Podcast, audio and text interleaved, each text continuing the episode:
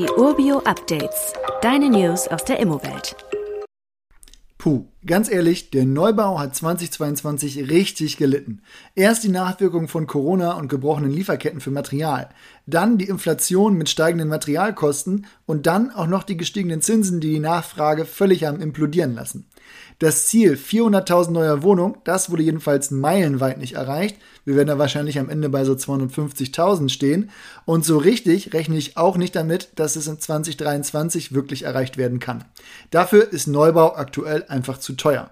Langfristig sehe ich da gute Möglichkeiten, weil die Energieeffizienz verglichen mit unsaniertem Bestandsbau wirklich einen Vorteil für den Käufer hat, der sich ja auch ja, monetär beziffern lässt. Aber kurzfristig würde ich sogar sagen, dass man sich als Kunde eines Bauträgers, der einen Neubau durchführen möchte, zusätzlich absichern sollte, wenn man am Ende nicht mit insolventen Bauträger und einem Rohbau dastehen will. 2023, das wird das Jahr von Bestandsimmobilien. Soweit lege ich mich da also schon mal fest. Am Neubaumarkt wird 2023 relativ wenig gehen. Weitere Details kannst du einfach per E-Mail erhalten. Alle Infos und Links zu diesem Urbio-Update findest du in den Show Notes.